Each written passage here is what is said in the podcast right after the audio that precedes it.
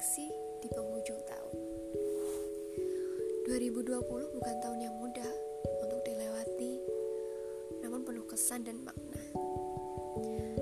Ada hal tak terduga yang terjadi telah mengubah banyak hal dalam seluruh lini kehidupan.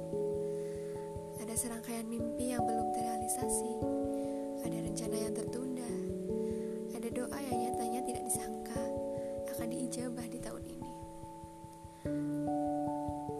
Kebiasaan baik yang tumbuh selama di rumah saja. Ada rasa syukur atas segala nikmat dan anugerah. Bahkan dari hal kecil sederhana yang selama ini bisa jadi luput untuk disyukuri. Kemudian rasa syukur semakin bertambah. Sebab meski dalam ketidakidealan hidup masih dapat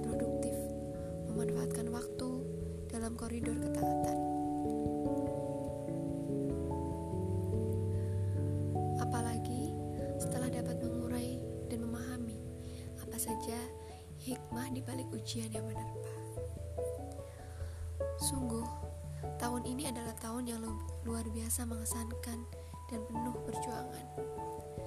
Tahun yang mengajarkan tentang kesabaran tanpa batas, sepaket dengan rasa syukur yang senantiasa mengiringi. Tahun di mana ada banyak kabar baik yang didapatkan dari Sebagaimana tidak sedikit pula kabar duka akan kehilangan yang menghampiri. Ya, dan kita semua bertumbuh di tahun ini dengan segala kisahnya. Terima kasih kepada mereka yang pernah membuat aku tersenyum.